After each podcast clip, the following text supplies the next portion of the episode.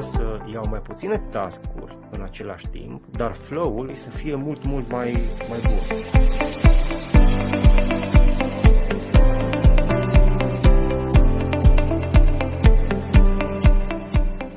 Salutare tuturor! Începem un nou episod, episodul al cincelea al retrospectivelor agile, un podcast în care ne uităm către agilitate retrospectiv. Sunt Dan Suciu. Sunt Bogdan Mureșan. Și tema pe care ne-am gândit să o abordăm astăzi este legată de modalitățile de măsurare a performanțelor într-o echipă agilă. Mă gândeam că undeva anul trecut, când fiul meu a avut uh, săptămâna altfel la școală, am fost unul dintre părinții care s-a implicat în școală altfel și m-am dus eu să le țin uh, colegilor lui un training de time management. Unul dintre exercițiile pe care am încercat să, fac cu, să le fac cu ei a fost să chem pe unul dintre colegi la tablă și l-am rugat să scrie pe tablă eu mă joc pe mobil, în timp ce eu îl cronometram. Îți dai seama, toată clasa era acolo, îl aplauda, îl încuraja, încercau să-l motiveze și a terminat de scris cam în aproximativ 24-25 de secunde. După care am spus, uite, te-aș ruga să scrii toate numerele de la 1 la 14 și iarăși o să te cronometrezi, dar în ordine, începând cu 1 până la 14. Și tot așa undeva la 20 și ceva, 22 de secunde a finalizat. După care, în uralele tuturor, da, după ce am zis ce rezultat a obținut, e uite, vreau să scrii exact același lucru pe cealaltă jumătate a tablei, combinat. Adică E1, U2, M3, E4 și așa mai departe. Rezultatul a fost unul evident că mă așteptam să fie rezultatul acesta, a fost cam cu 50% mai lung, adică în loc să aibă nevoie de 50 de uh, secunde aproximativ, a trecut de un minut și, și 10. În același timp, uitându-mă pe ceea ce era pe tablă, calitatea era una mult mai proastă, adică literele uh, nu mai erau scrise în linie, ba coborau, ba cifrele urcau ușor în sus, apăruseră ștersături, deci era din punct de vedere al uh, felului în care arăta rezultatul final mult, mult, mult mai slab decât ceea ce am obținut în prima, în prima fază. Și ceea ce am vrut eu să le demonstrez lor atunci era că în momentul în care facem mai multe lucruri în același timp, în momentul în care facem multitasking, da, facem mai multe activități în același timp, durata realizării acelor lucruri este mai mare decât dacă le-am face una după cealaltă și în același timp și calitatea este una mai proastă. Deci după ce că ne și șia mai mult timp, și rezultatul final este unul mai uh, prost. De ce? Pentru că de fapt nu le facem în paralel, ci facem puțin dintr-unul, puțin din altul, puțin din unul, puțin din altul. Și foarte interesant a fost lucrul ăsta pentru că asta este un, uh, uh, hai să zic așa, o modalitate clasică de a privi felul în care performăm noi la nivel individual. Și știm foarte bine că în condiții de multitasking, în condițiile în care executăm mai multe lucruri în același timp, nu suntem uh, foarte performanți, creierul nu se descurcă foarte bine la așa ceva. Însă ce, ce mi s-a părut interesant era că exact același lucru se aplică și la nivel de echipă. Adică faptul că dacă o echipă lucrează la mai multe activități, la mult mai multe tascuri în același timp, lucrul ăsta poate să conducă la un moment dat, dacă un anumit număr este, este depășit, un fel de tipping point acolo, la o calitate mult mai proastă a produsului final pe care lucrează acea echipă și și, în consecință, la o durată mult mai mare de lucru. Tot timpul ăsta, din momentul în care ai început un task până când l-ai uh, finalizat, poartă numele de cycle time și cumva cycle time-ul ăsta depinde foarte mult de numărul de task-uri pe care uh, o echipă le execută în, uh, în același timp. Cum, uh, cum ți se pare ideea asta? Tu ai întâlnit în practică ceva de genul acesta? Da, am, uh, am folosit cycle time-ul, făcând anumite traininguri legate de partea de Kanban.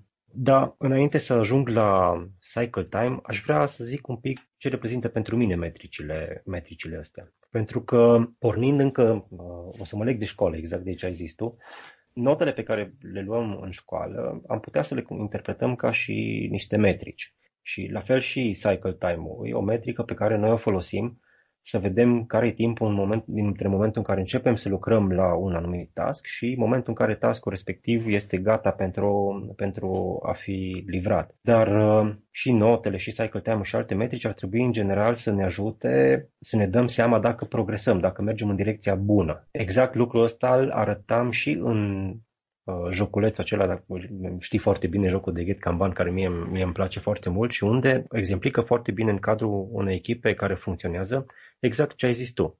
Adică în momentul în care se iau mult mai multe tascuri în paralel și se lasă în anumite stări, pentru că depind de unele de altele, depind de disponibilitatea cuiva, depind de un factor extern, eficiența echipei se reduce considerabil. Adică ceea ce se livrează de multe ori nu mai este nici de calitatea pe care ne dorim, nu mai este livrat nici în timpul în care noi am vrea sau am putea să obținem ceea ce facem. Asta e un lucru foarte interesant care, care se observă atunci când analizezi cycle time-ul. Ideea de bază ar fi ca cycle time-ul să fie folosit doar ca un indicator de îmbunătățire, să nu fie folosit ca un target în sine. Ca un obiectiv, ca un obiectiv de sine stătător. Uh-huh. Exact, ca un obiectiv de sine stătător. Și ar trebui să mă gândesc mai mult la el ca un delta. Când mă uit cum să îmbunătățesc timpul în cadrul cycle time-ului, mă uit ce dependențe am, cum aș putea să iau mai puține task-uri în același timp, dar flow-ul, adică cum curg task-urile prin cadrul echipei, să fie mult, mult mai, mai bun.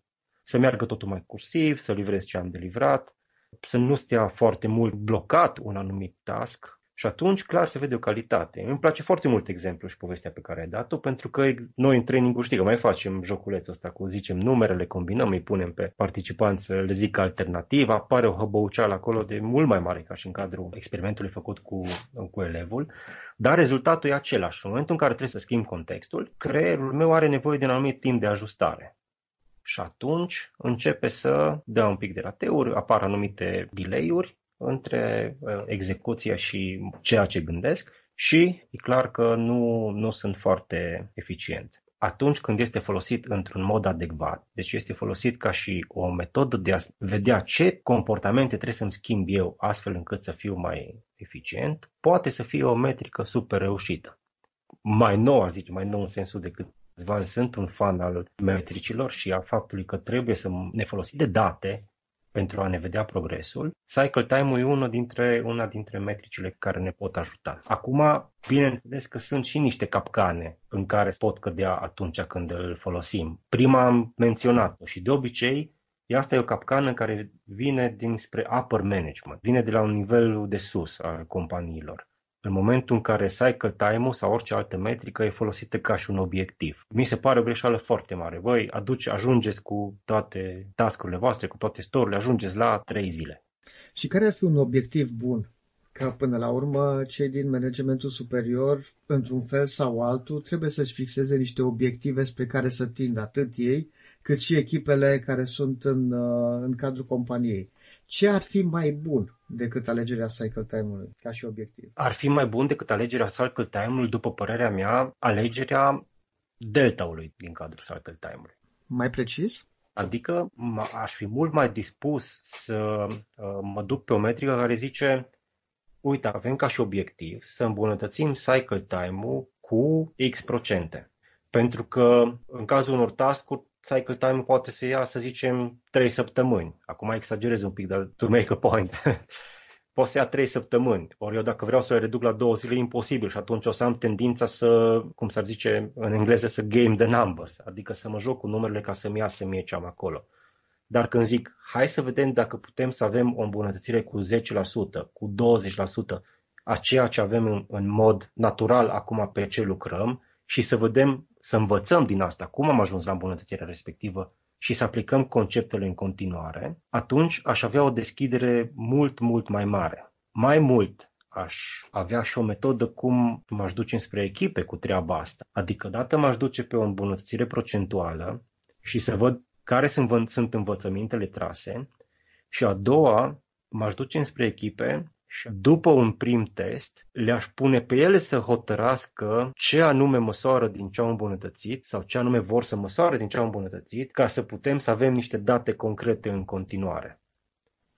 Și identificarea acestor date, identificarea acestor parametri depinde de fiecare echipă. Da, asta paradoxal, ai avea impresia că ai 100 de echipe, o să ai 100 de date. Ei, dacă te gândești un pic practic la ce poți să schimbe și unde jonglezi tu cu uh, lucrurile care pot influența mersul unei echipe, dintr-o dată reduci aria. Și mhm. mie unul mi-ar plăcea să văd cu ce vin echipele ca și parametri măsurabili, pentru că sunt convins că n-aș avea 100, dar s-ar putea să am 5 sau 6 teme de parametri care să-mi dea ceva obiectiv și adaptat la situațiile în care sunt echipele respective. Cycle time-ul, din punctul meu de vedere, e baza de pornire. E foarte bună.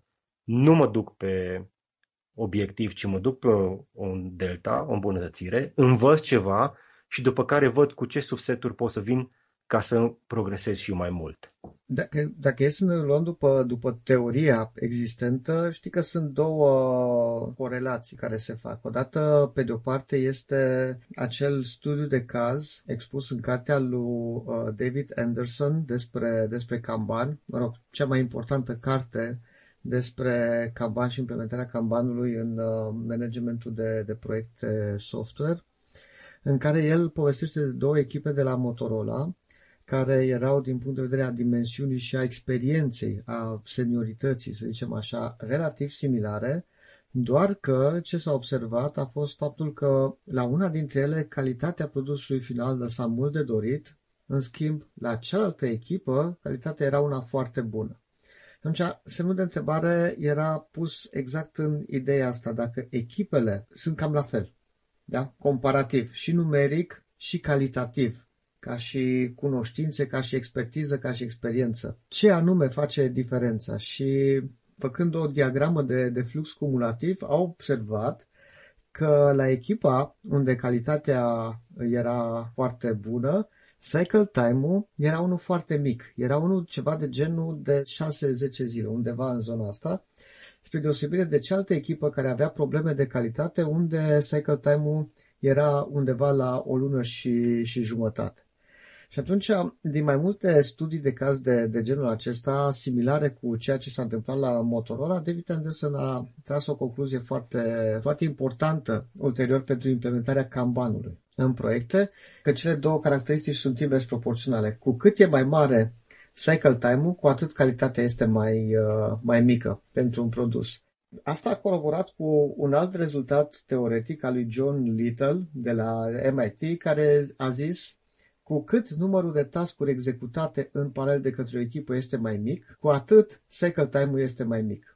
Și cumva ideea de la care s-a pornit cu Kanbanul sau de fapt care a justificat implementarea Kanbanului în proiecte a fost numai asta, limitare de work in progress, adică limitarea numărului de tascuri de care lucrează echipa la un moment dat în paralel, va conduce la un moment dat la uh, o calitate a produsului final mai bună prin intermediul cycle time-ului care este redus. Dar concentrarea nu a fost pe cycle time, ci concentrarea a fost pe work in progress și să ajustăm, să ajungem la un număr potrivit de tascuri care se execute în paralel, care să ne conducă către un cycle time uh, bun. Exact și practic de asta îmi place mie foarte mult ideea cu cycle time ca și un conducător înspre un comportament diferit pentru ca eu să pot coborâ și ăsta fiind targetul meu, eu vreau să cobor cycle time-ul, eu trebuie să mă joc cu niște parametri acolo. Kanbanul zice de work in progress limits, încep să văd cum să fac flow să curgă mai bine. Dar mă mai pot juca cu niște parametri care sunt la fel de importanți, cu mărimea story pe care le abordez. Adică dacă eu nu am tendința naturală de a urmări practicile agile și mindset-ul care zice cu cât e storiul mai mic și cu cât e unitatea de lucru mai mică, cu atât o să mă duc înspre o calitate mai ridicată. Și atunci o să e un alt parametru cu care pot să jonglez. Asta îmi place mie, repet, induce niște schimbări de comportament. Ideea de a începe cu cycle time-ul ca și un target, hai să-l coborâm. Deci nu punem un obiectiv la cât, hai să-l coborâm și vedem ce învățăm, ne poate duce la niște învățăminte, la niște concluzii, niște lessons learned care să le aplicăm rapid în continuare foarte solide. Luăm prea multe tascuri deodată. Let's change that. Lucrăm pe bucăți funcționale mult prea mari. Hai să dăm în bucăți mai mici. Dependențe, probabil că și asta ar fi un alt criteriu. Sunt, prea, sunt dependențe între, între task sau între story Absolut, dar nu numai între task și story dependențe și în afara echipei, care poate să fie foarte periculos, că nu prea am uh-huh. influență așa de mare la dependențele în afara echipei.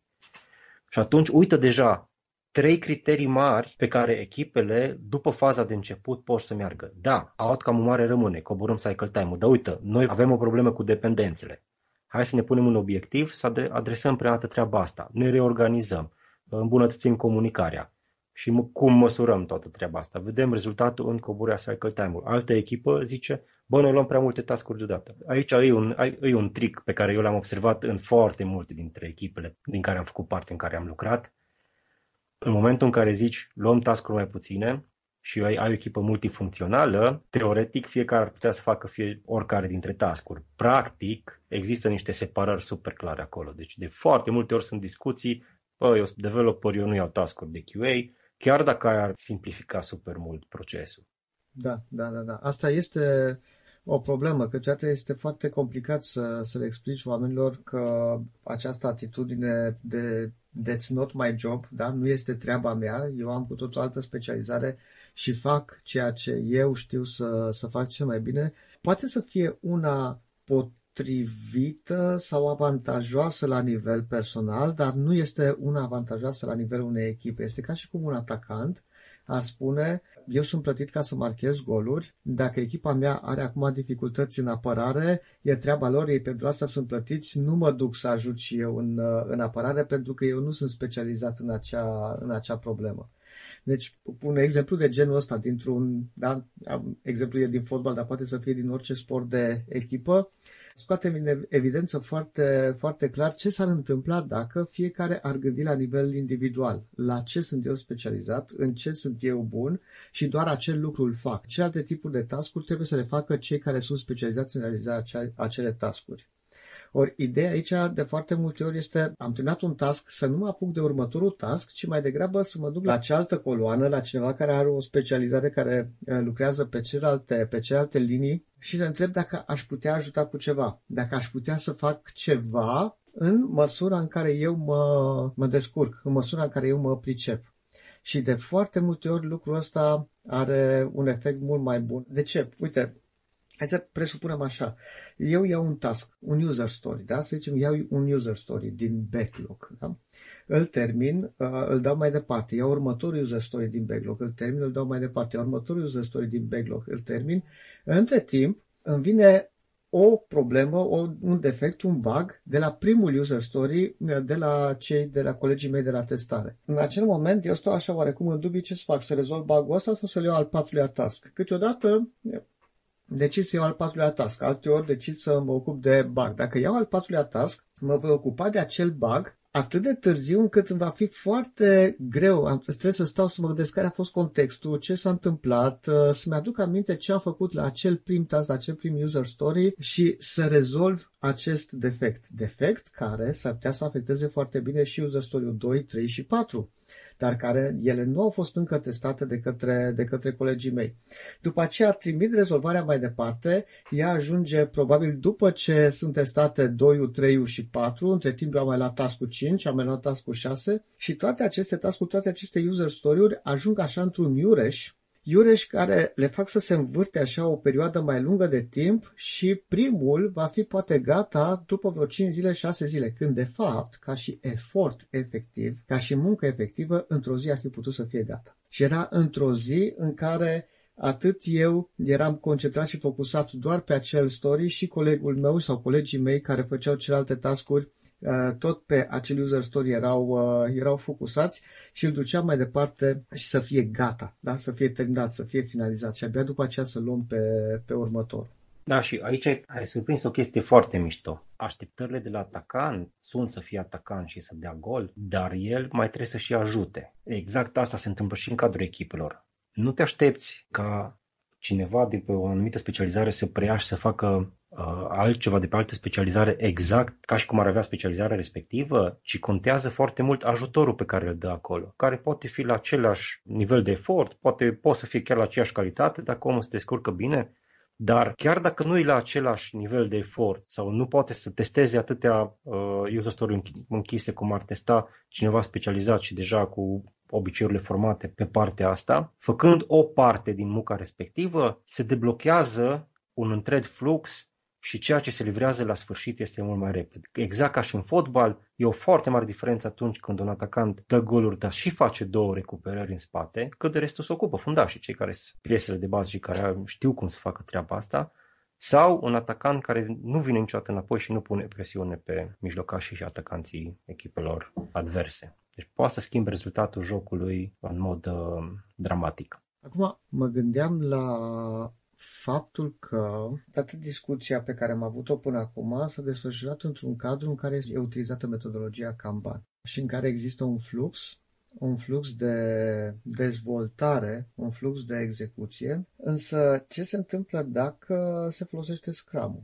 și dacă echipa lucrează într-o manieră iterativă, pe cicluri, pe iterații de două, trei sau patru săptămâni. Cum se mai potrivește fluxul ăsta? Când eu știu că, de fapt, ele pot să fie gata după trei săptămâni. Este ok. De ce să încerc să fac un flux cât mai rapid, când oricum doar după trei săptămâni ele vor fi revizuite, ele vor fi prezentate, ele vor fi acceptate de către stakeholder sau product owner? Da, aici apare o capcană destul de mare atunci când folosesc cycle time într-un proces de Scrum, dar nu e obișnuit, adică există multe situații în care se folosește. Important e să fim conștienți de constrângeri și să fim conștienți cum îl folosim. Constrângerile merg exact în direcția în care povesteai tu. Am un time bound, de multe ori echipele nu sunt suficient de disciplinate ca să își pună tascurile în progres, am început să lucrez, am terminat și atunci mm. măsurătoarea nu este corectă, tocmai pentru că în apropiere de sfârșitul sprintului încep să facă modificările respective și cycle time în, în astfel de cazuri nu mă ajută. Deci am constrângerile astea la care trebuie să mă gândesc.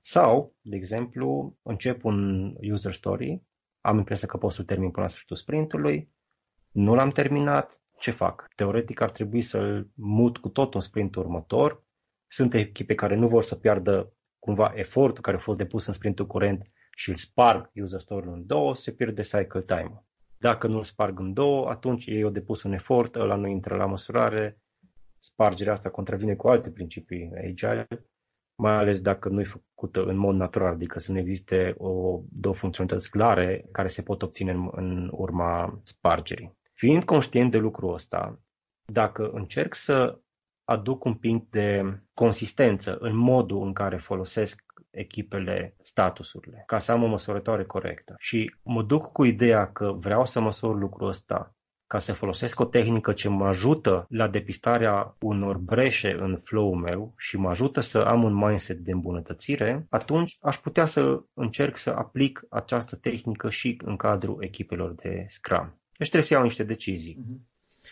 Da, e foarte, foarte important uneori, mai ales în acele echipe în care se observă, dacă te uiți pe graficul, pe graficul de lucru, pe burn down chart, o să observi că după prima zi nu este nimic gata. Nu s-a finalizat nimic, niciun user story. După a doua zi, iarăși. După a treia zi, iarăși. După a patra zi, iarăși.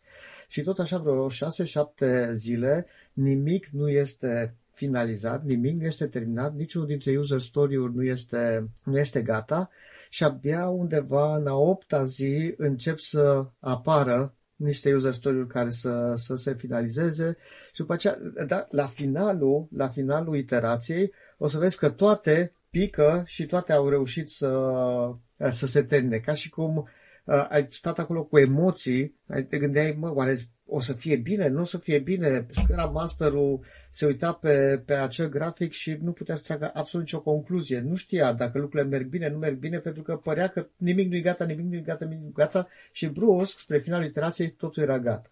Asta e un semn foarte, foarte clar că de fapt, echipa respectivă face water scrum fall, da? ceea ce se numește water scrum fall. Face, de fapt, un waterfall pe iterații. Merge pe fază de proiectare, fază de development, fază de testare, în cadrul unei iterații și abia la final, când se termină bug fixing-ul, încep să pice toate uh, în coloana de gata, de done și să fie finalizate.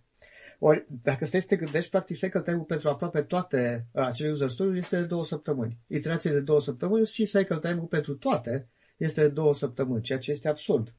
Asta înseamnă că sau se fac toate în paralel, sau intră într-un iureș de genul ăla de care povesteam eu uh, înainte. Impunerea unei limitări pe work in progress, adică în loc de water scrum fall, uh, de făcut un fel de Scrumban, adică să implementăm niște lucruri care țin de, de Kanban într-o iterație de, de Scrum, ne-ar putea ajuta să finalizăm anumite user story încă din primele zile ale iterației și să vedem cum lucrurile încep să curgă așa într-un flux, ceea ce este mult mai normal, este mult mai natural. Da, și practic ne-ar schimba un pic mindset-ul. Toți am trecut prin faza asta. Am dat de Scrum, eu prima dată acum 14 ani și am zis, wow, ce fain, uite, avem niște ședințe, livrăm ceva la sfârșit și dacă ții minte, ți-am zis de cum mulți ani în urmă, da, ne, scrum ăsta e un mic waterfall, așa, waterfall by waterfall by waterfall și cred că e, e stadiul ăla prin care trecem fie, fiecare până ne dăm seama de, de desubturi și de mindset și începem să-l schimbăm cu adevărat. Ei, mm-hmm. o metrică din asta folosită într-un mod adecvat poate să-ți accelereze ritmul ăsta de învățare pentru că te forțează exact așa cum ai zis tu. Mă gândesc la fiecare bucățică, o iau, o termin, o testez și trec la următoarea în loc să le îngrămădesc pe toate către finalul iterației. Ce părere ai despre ideea de a duce la extrem toată povestea asta? Știi foarte bine că acum există echipe care vorbesc tot mai des despre mob programming Mob programming care înseamnă că toți membrii unei echipe dezvoltă un același user story. La un moment dat, doar unul dintre ei este la tastatură și face ceea ce ține de specializarea lui, în timp ce ceilalți se uită la el și eventual mai dau câte un feedback, mai pun câte o întrebare, se mai lămuresc de ceea ce face celălalt. Unul este pe partea de frontend, altul este pe partea de backend, altul este pe partea de proiectare de baze de date, după aceea vine testerul, dar toată echipa este în aceeași cameră, este în aceeași încăpere, există un singur ecran și doar unul dintre ei se află la un moment dat la tastatură și execută ceva pe taskul respectiv. Practic, în acest caz, este vorba de o limitare a acelui work in progress la 1. Da? Nu sunt mai multe user story-uri care sunt realizate în paralel de către echipă, este doar unul singur și la când e gata, e gata. Deci este cumva o serializare oarecum, uh, oarecum forțată. Feedback-ul de la multe dintre echipele astea este că productivitatea crește, uh, nivelul de calitate crește fantastic, uh, motivarea în cadrul echipei crește, creativitatea, nivelul de creativitate crește, nu se mai pierde timp în ședințe, pentru că ce ședințe să mai faci că toți sunt în același loc mereu și discută, și discută împreună. Ce părere ai despre lucrul ăsta? Din păcate nu am reușit să testez conceptul ăsta, doar am reușit să văd niște filmulețe pe net cu astfel de echipe, date cu rapidul, era o zi din în cadrul unei echipe care făcea mob programming. Am citit, am citit avantajele, am citit și dezavantaje. Eu, unul personal, tind să cred că îi un pic dus la extrem, și că, da, micșorăm numărul de tascuri în paralel, dar totuși am acolo un număr mai mic, dar nu chiar unul, care poate fi mai eficient. Dar aș fi super curios să testez. E clar că e cel mai mic cycle time posibil. Adică nu ai cum să-l faci mai repede. Fiecare lucru ce trebuia făcut pe acel user story se făcea imediat imediat după ce o altă persoană finaliza uh, ceea ce avea de făcut. Nu stătea într-o coadă de așteptare, nu era uh, realizat în paralel cu alte, cu alte lucruri, focusul era complet al întregii echipe pe acel uh, task, adică se potrivește perfect cu toată teoria asta. Cred că este o alternativă foarte, foarte interesantă.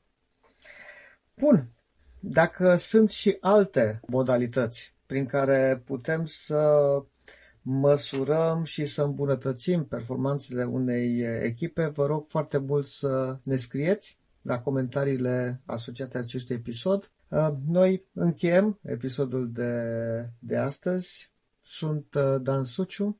Sunt Bogdan Mureșan. Și vă mulțumim mult că ne-ați ascultat. Vă așteptăm la episodul următor. O zi bună!